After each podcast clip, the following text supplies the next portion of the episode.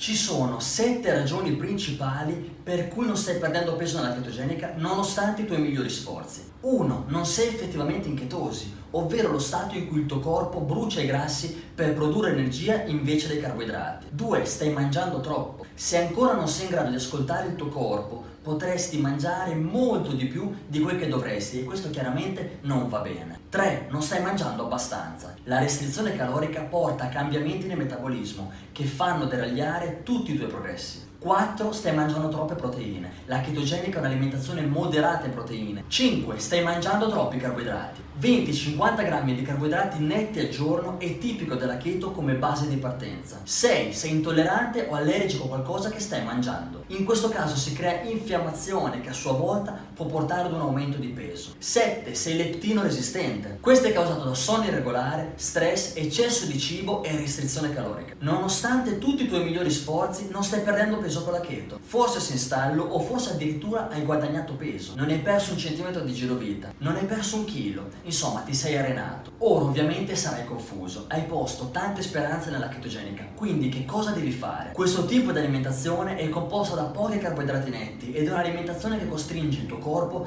a bruciare i grassi al posto del glucosio come carburante per produrre energia. Non utilizzando il glucosio, il tuo corpo non avrà più tutti gli alti e bassi che ti portano ai mossi della fame, ai crolli di energia e alle voglie improvvise. Inoltre, i livelli di zucchero nel sangue rimarranno stabili e il tuo corpo perderà il peso in eccesso e spesso anche velocemente. Eppure per qualcuno questo non sta funzionando. Ecco i sette principali motivi per cui non si perde peso nella keto. Motivo numero uno, nonostante tutto non sei in chetosi nutrizionale. La chetosi può essere difficile da raggiungere quando si inizia per la prima volta questo percorso. Molte persone pensano di essere in chetosi dopo aver seguito la keto per una o due settimane. Ricordo che avere chetoni nel sangue non significa essere in chetosi nutrizionale, o meglio, è una condizione necessaria ma non sufficiente, nel senso che i chetoni nel sangue ci devono essere ma con costanza, non 7 giorni sì e 3 no e così via. Chetoni nel sangue con costanza mi permettono di raggiungere la chetosi nutrizionale. Quindi se dopo 3 giorni di keto vedi viola nel keto test, molto bene, ma questo non significa che sei in chetosi nutrizionale. Ci siamo capiti, no? Per comprendere come misurare i chetoni, guarda il mio video in merito. Motivo numero 2, stai mangiando troppo. Diciamo sempre che nella keto, se rispettiamo le regole base, diventa non necessario contare le calorie.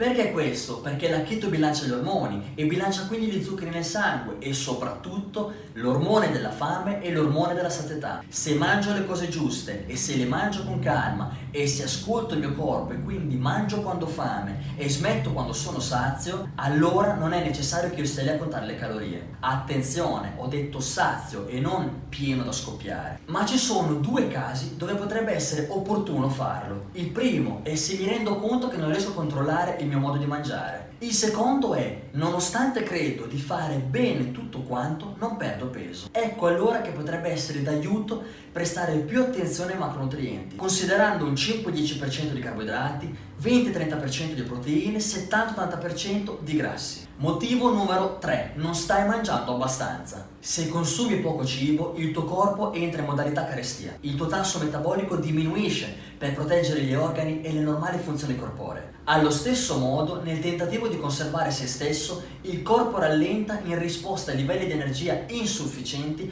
o all'esercizio eccessivo. Così, mentre pensi che stai facendo grandi passi avanti verso i tuoi obiettivi di perdita di peso, mangiando di meno, in realtà ti stai preparando per raggiungere il fallimento. Motivo numero 4, stai mangiando troppe proteine. Non riesco mai a capire come mai sia malinteso comune che la chetogenica sia un'alimentazione ricca in proteine, quando la realtà è che è moderata in proteine. Troppe proteine possono farti uscire dalla chetosi attraverso un processo chiamato gluconeogenesi, in cui il tuo corpo converte le proteine in eccesso in zucchero e quindi inizierà ad utilizzare prima il glucosio per produrre energia e non brucerà più il grasso. Motivo numero 5, stai mangiando troppi carboidrati. I carboidrati possono ingannare, in particolare perché sono nascosti in molti alimenti non sospetti come ad esempio le verdure crucifere, i fagiolini, i latticini e le noci. Poiché questi sono alimenti che possono rientrare nella keto, tranne i latticini, ma poi ognuno qui fa come vuole, mangiali con moderazione.